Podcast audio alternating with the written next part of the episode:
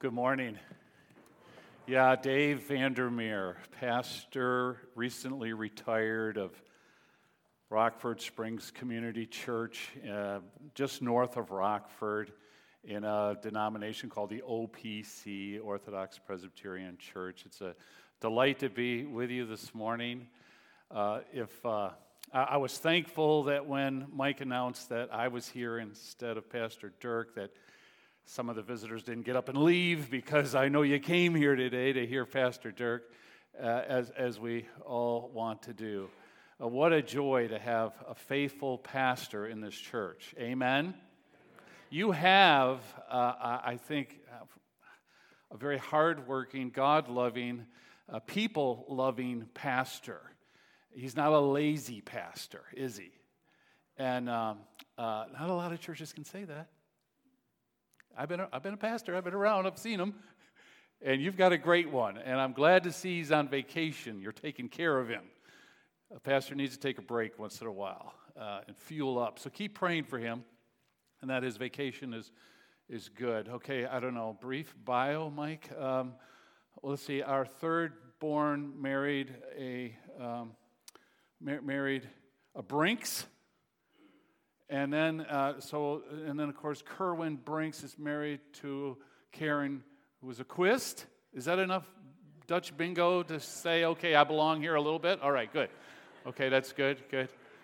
I worked for 20 years in a furniture factory, making furniture in the Grand Rapids area, different factories. And then when I was 45, the Lord thought it would be fun to have me become a pastor. So uh, did, did that for the last 20 or so years. And, and God, has been, God has been good. Very good. And I just have to say, this is the first church I've been to where there was an announcement about a shotgun shoot coming up. So I thought, sign me up for that. We're turning this morning to 1 Peter chapter 1, one of my favorite texts in the Bible. I had a kid ask me one time, Pastor, if you, if you got put on an island, what book would you want? I said, well, of course, the Bible. He says, yeah, but what, cha- what, what, what book in the Bible? And, wow, now what do you do? I said, well, I suppose Romans or maybe Ephesians, maybe First Peter.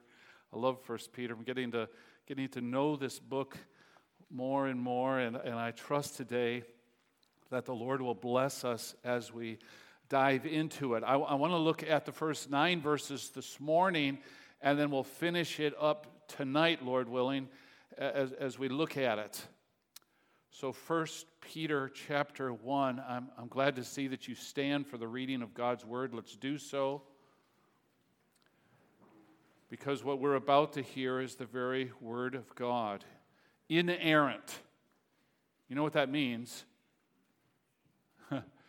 There's not a one mistake in it. I don't care what the world tells you. Amen we have the very Word of God before us. So before we read it, let me, let me just pray a minute. Father, would you bless us now as we come to your Word? Father, would you speak to us? We came this morning with the expectation that you would speak to us. Further, Lord, we came this morning with the need for you to speak to us. Father, you have been gracious to this church. And we now ask for your further mercy, your further grace, that your spirit would now be here in great power, helping us hear your word. So, Father, all that stuff that's going on in our lives, may we lay it aside for a time now this morning to listen to you. Again, Heavenly Father, thank you for your presence and your voice. I pray that you would indeed speak to this church. In Jesus' name, amen. Peter, an apostle of Jesus Christ, to those who are elect exiles of the dispersion in Pontus, Galatia, Cappadocia, Asia, and Bithynia, according to the foreknowledge of God the Father in the sanctification of the Spirit for obedience to Jesus Christ and for sprinkling with his blood. May grace and peace be multiplied to you. Blessed be the God and Father of our Lord Jesus Christ. According to his great mercy, he has caused us to be born again to a living hope through the resurrection of Jesus Christ from the dead to an inheritance that is imperishable, undefiled, and unfading, kept in heaven for you, who by God's power are being guarded through faith for a salvation ready to be revealed in the last time. In this you rejoice, though now for a, for a little while, if necessary, you've been grieved by various trials. So that the tested genuineness of your faith, more precious than gold that perishes though it is tested by fire, may be found to result in praise and glory and honor at the revelation of Jesus Christ. Though you have not seen him, you love him. Though you do not now see him, you believe in him and rejoice with joy that is inexpressible and filled with glory, obtaining the outcome of your faith, the salvation of your souls. The word of the Lord to us. Be, please be seated. Thank you. The year is somewhere around 64 AD. 64 AD, when for some reason the Spirit of God now gets a grip of this fisherman, disciple, apostle Peter and causes him for the very first time to write scriptures as he's being led by the Holy Spirit. Now, to be sure, Peter has been used multiple times in the writings of the New Testament. You take, for example, Mark.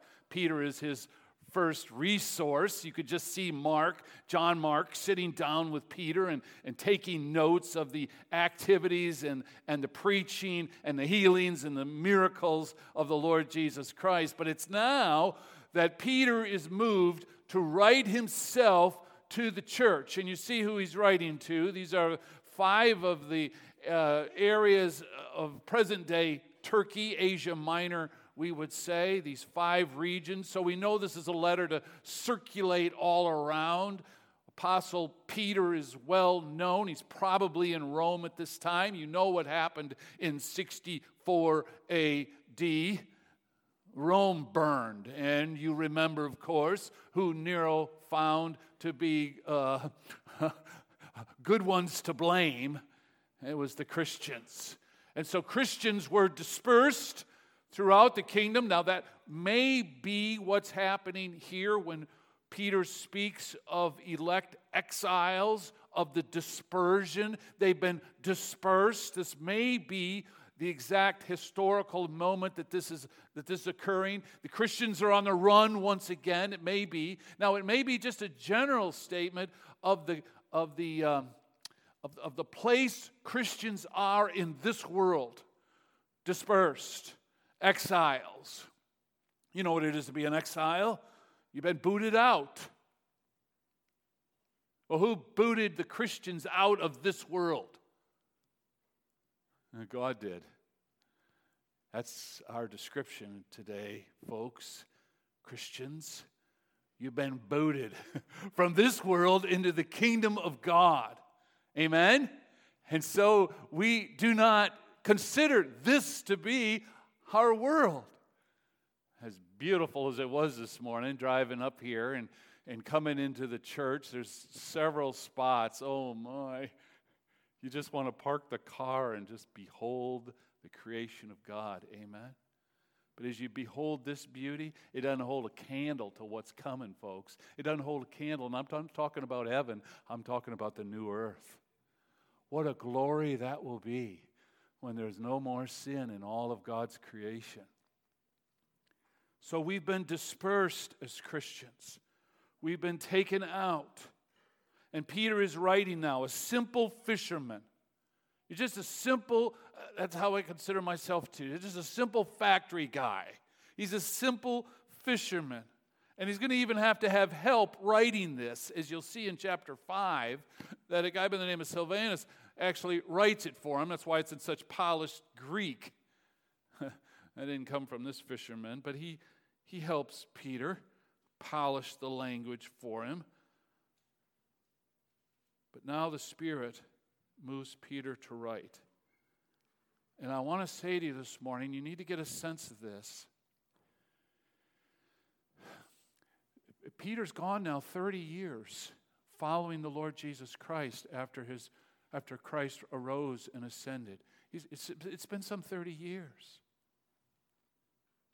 He's seen a lot of persecution, he's seen a lot of trouble, he's gone through a lot of trials.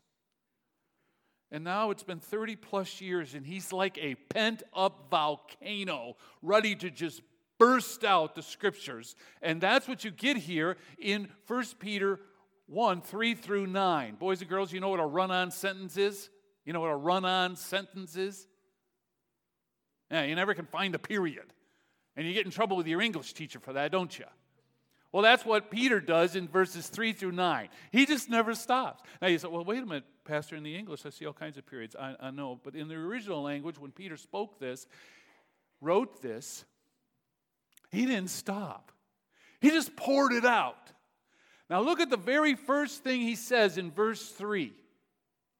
This is the very first thing he says after, after following the Lord Jesus Christ for 30 years, perhaps even being aware of the fact that he's not going to live much longer, because along about 68, they came and hung him upside down crucified him upside down. You know that story with Peter. Perhaps he knows that's coming.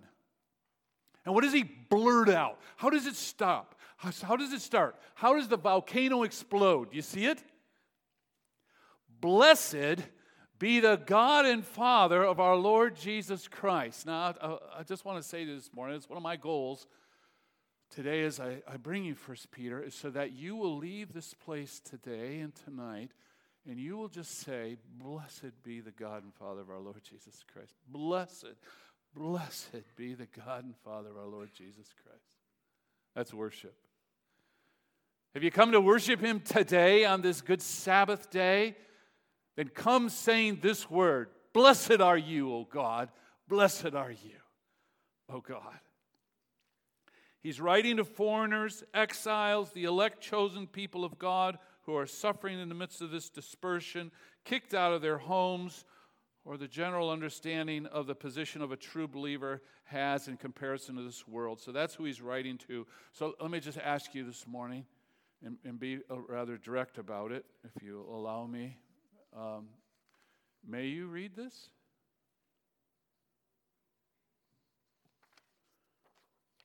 I, I don't I don't go next door to my neighbor's mailbox and get his mail out and read it. Do you? No, you don't do that. So I want to ask you this morning this is a letter. It's a letter to the elect exiles. Is it okay for you to be reading this? Is this letter to you?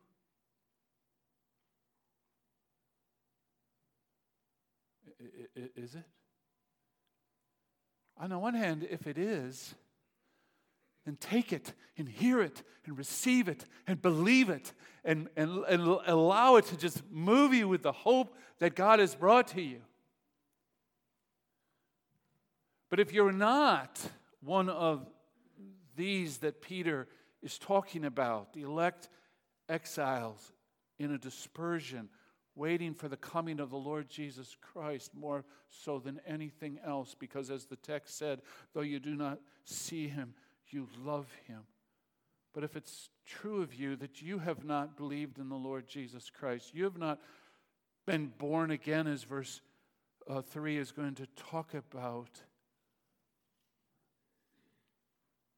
this is not a letter for you.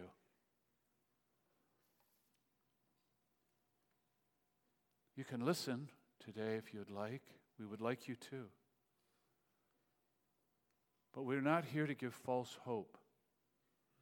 I want to speak today of hope, but I'm not here to give you false hope. And so it's always a pickle for a pastor to come and preach a sermon on a text written to Christians, not wanting to give false hope, to those who do not believe. So, young people, do you believe in the Lord Jesus Christ? Then this is for you if you say yes. But if you say no, then you should fear God. And come and believe in the Lord Jesus Christ, though you've not seen him. Come to love him, so that you too would be filled with an inexpressible joy. Let's listen to the text before us. We have our goal that we would all rise up today and say, Blessed be the God of our salvation. Blessed be the God of our salvation. Let me tell you a little story. Uh, years ago, Civil War, General Lee was surrounded. We're at the very final days of the Virginia Army, led by Lee. He's in St. Petersburg. Richmond has been surrounded. St. Petersburg is in trouble. The Union troops are moving in in force. Lee's troops have been eating mainly bark and grass. They've had no supplies. They're running low on ammo. Um, their nutrition is, is just off the scale. And Lee knows something's got to happen. And so Lee tells his troops, We've got to get out of here. And they plan a retreat that night because Lee hears that in a town, not, not but a day's march away, are some supplies. So Lee gets his troops and they, they get out of St. Petersburg in the middle of the night and they start marching all night. Now, these are hungry, tired troops, malnourished troops, most of whom are barefoot. And here they are going down the road in the middle of the night, but they've got hope. Why do they have hope? Because they have heard reports that if they get to this town, there's boxcars full of supplies. So Lee believes the reports and starts heading all his troops to this town, marching all night long. They get there midday the next day. They get to the boxcars. They open the doors. And what do they find in the boxcars? Nothing. Supplies are gone. But then Lee hears that if, if they just get to this next town, now this one's going to be two days more of marching all night, all day long, after they've already walked all night and all day long to get to this town. If they just get to this next town, they'll get supplied. And so, okay, he rallies the troops. Come on, boys. We got to get to this next town and get some supplies. There you'll get food. There you'll get ammo. You're going to make it. That's our hope. Come on, let's get to that next town. And so off they go to the next town. And they march for two more days. You know the history of this? And they get there. And what do they find? Nothing. And they find the Union troops have surrounded them. And so, what does Lee do at that point when there is no longer any what? Hope. What does he do? He surrenders. You know what you do when there's no longer any hope? You surrender. Christians, this morning, I want to bring to you living hope from the scriptures and the information that we have received as believers as we are moving in the dispersion. We are moving from point A to point B. The information that we've received is, is that if we get to this next town, oh man. But do you believe it? There's been history after history of, of reports that if we get here, oh, then we'll be blessed. And there's nothing. But what we have before us today is the word of our Lord Jesus Christ that he is going to be returning and bring with him blessing upon blessing. Will you believe that while you're suffering and struggling? Will it be enough for you to keep trudging even through the night to receive the promises laid up for you in the Lord Jesus Christ? Let's look at verse 3. Blessed be the God and Father of our Lord Jesus Christ. According to his great mercy, we would use the word pity here. The Lord is looking upon us just with great pity. We're struggling, we're hurting people. He has caused us, we didn't do it, He has caused us to be what? Born again, now watch this, to a living hope. Do you see it? According to his great mercy, he did this. He caused us to be born again. Yeah, Dave Vandermeer, that's my name. I didn't choose to be a Vandermeer. Nobody asked me if I wanted to be a Vandermeer. I just got born into the family of Harry and Helen Vandermeer. Nobody asked me. They did it. it's just the same thing. I didn't ask to be born again into God's family. In fact, quite the contrary. But God, in His mercy, as He looked upon me, just took pity and said, We got to save this boy. And He did. He's looking at with pity on you and I and causes us to be born again, but not born again into the same kind of life that we've got now but instead into a new king care for us, with a new Lord, with a Savior who will be our shepherd and king and care for us. And proof of that is at the cross. Let's just go to the cross a minute and understand what the Lord Jesus Christ did for us. Let's understand the gospel once again this morning that our hope is based upon the finished work of the Lord Jesus Christ. And what did he do for us? First of all, he lived a perfect life. He lived a perfect life. He never sinned. You say, so what? The what is this? Adam and Eve lived that life there in the garden, yet sinned. And what happened? That was imputed to us. I'm born in sin. You're born in sin. We're all born in sin. Everybody's born in sin. All creation is a mess.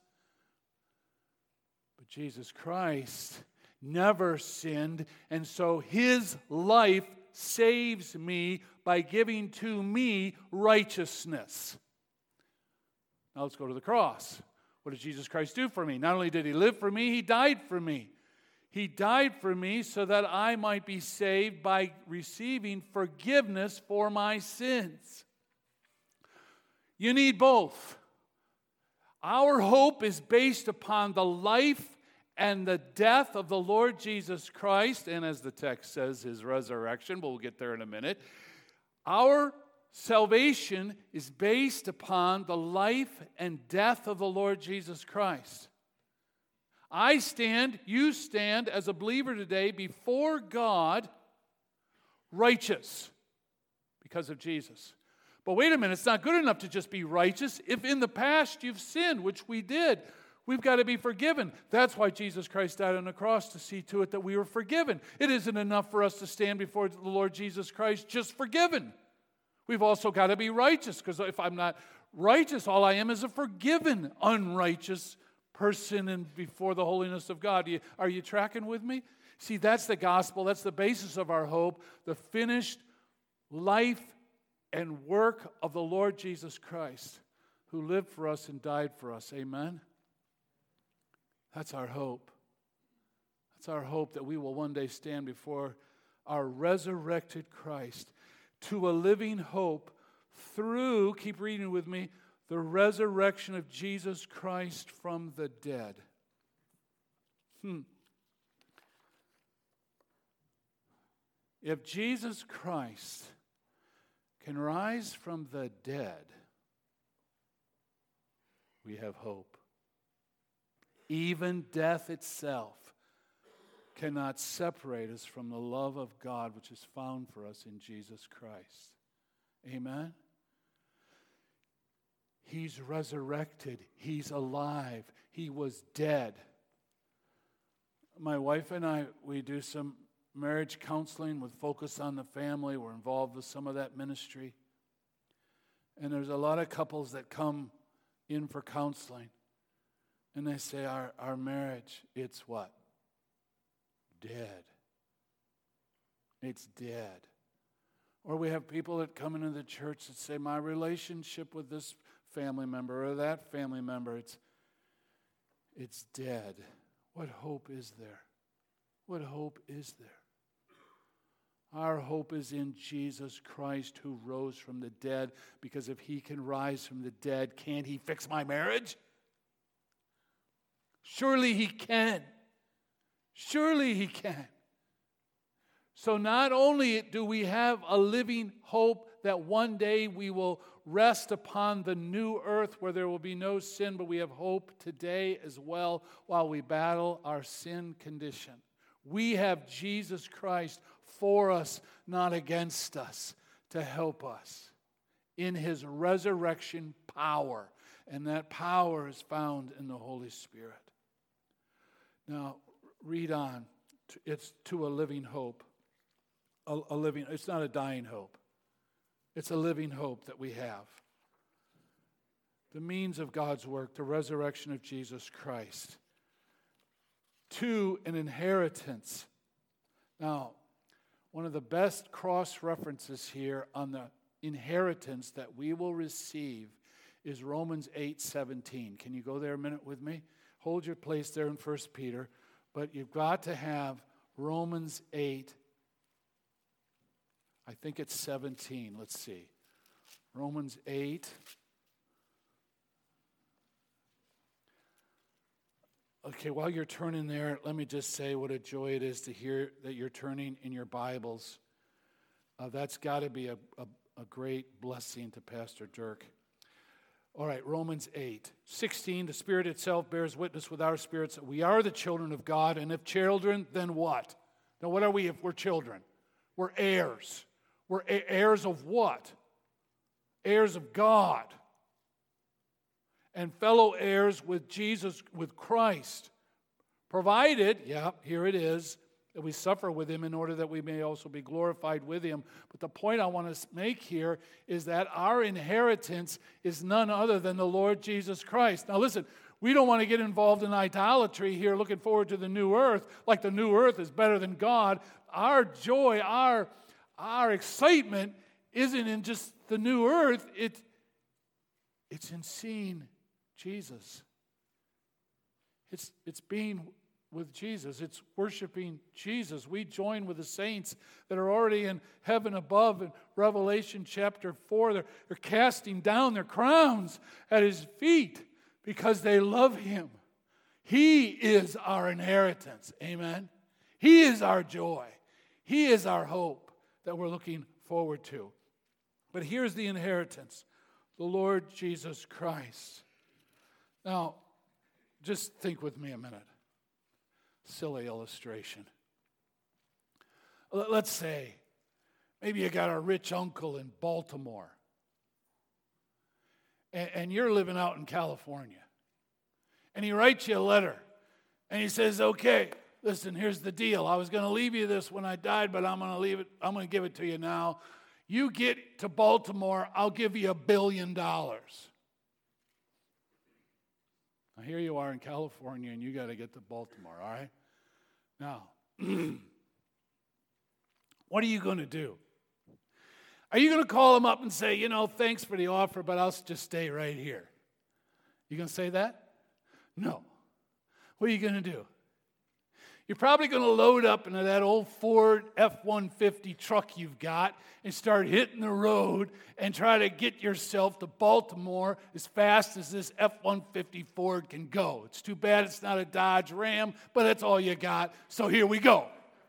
So you hit the road and you're starting to go down the road and you don't get too far. Maybe you get to New Mexico or something, and, and all of a sudden, you know, that. Uh, found on road dead truck breaks down. And then uh, there you sit.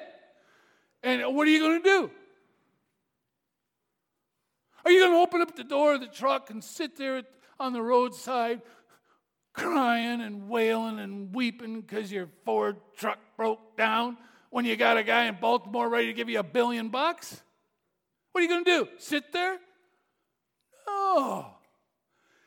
Maybe you haul that thing down to the junkyard, you get 100 bucks for it. Maybe. That's a Ford. 75 bucks for it. And, and, and, and, and so then, what do you, you, okay, so you buy a bicycle. And now you got a bike. And now you're going down the road because you have got, you're on a mission to get to Baltimore. It don't matter what it's going to take, you're going to get to Baltimore, right? You are motivated. You get down the road on an old bike, flat tire. You fall off the thing, get scuffed up. Now the bike's junk. What are you going to do? Sit there and weep and whine about it? That's not what you're going to do. You're going to throw that thing in a ditch and start walking. I mean, even hitchhiking. Of course, you're starting to look a little uh, raggedy here and maybe hungry and hurting and bruised. And as you walk along, maybe now you finally get to Illinois and you step in a crack. No, that'd be Michigan with its roads. You'd probably step in a crack and twist your ankle. And now what are you going to do? Sit there on the roadside and weep and wail? You got a guy in Baltimore ready to give you a billion bucks. You're going to crawl if that's what it's going to take. That's what I'd do. We don't have a guy in Baltimore promising us a billion bucks. And truth be told, that uncle probably doesn't have it anyways. We've got the Lord God Almighty calling us out with a living hope, with it, to an inheritance that's imperishable, undefiled, unfailing, un- unfading. It's kept in heaven. It's guarded by the Lord God Himself. Nobody's going to touch your inheritance. He's got this thing. You got you see what I'm saying? What are you going to do? Sit on the side of the road in your in your in your journey from point A to point B, wimping and whining? Too many of us Christians are sitting on the road sidelined without any hope anymore. No, we've got hope. It's just we've decided not to believe in the hope God's given us. Because that's what the text said. He has caused us to be born again to a living hope. He did that. He's given it to me. Now, will I believe Him and trust Him? Or am I going to sit on the side of the road and weep and whine? Come on, Christians. This is, I don't know, this may be one of the most powerful evangelism um, blessings we have for the world. When the world sees Christians who have been dispersed and, and, and are exiles, yet elect by God, they ought to see a people full of joy. And we should not be sounding like the rest of the world, weeping and wailing, but moving forward with hope. And to this end, we need God to give us a great faith because I'm not diminishing the problems that we face. I maybe am picking on your Ford, but I know many of you here are hurting. And you have faced, as the text says, various trials brought to you by God Himself to test you. Do you really love Christ above all else? Well, we got to wrap up. We're, going to get into this more tonight. But listen, Lee surrendered because he had no more.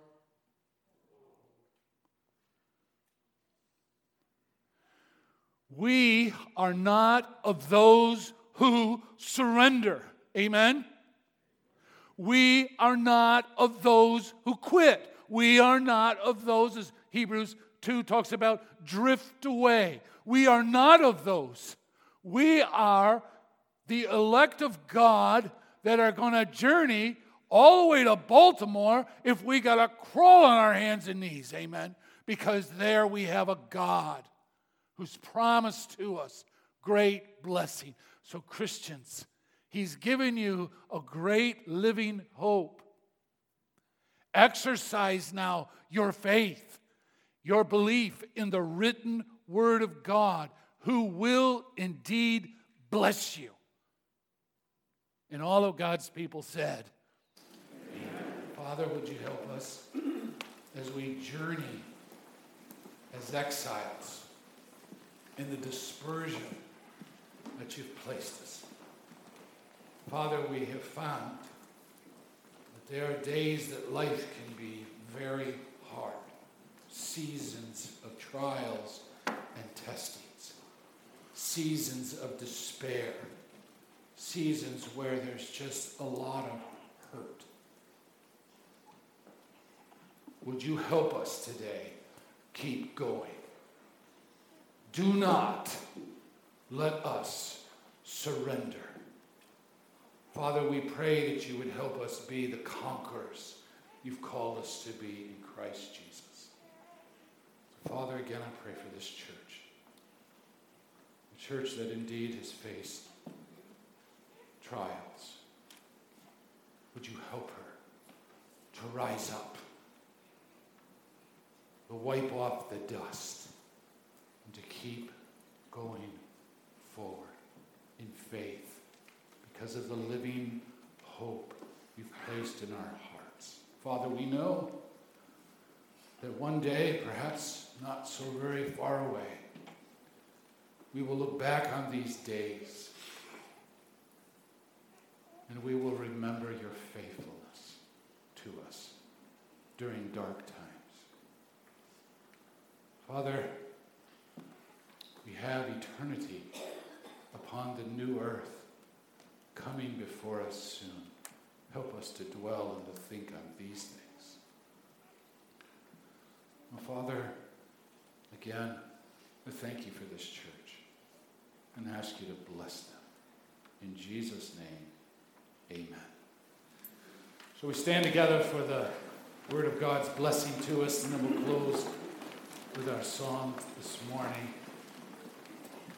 Now may the Lord bless you and keep you and turn his face towards you and give you his peace right now and forevermore. Amen.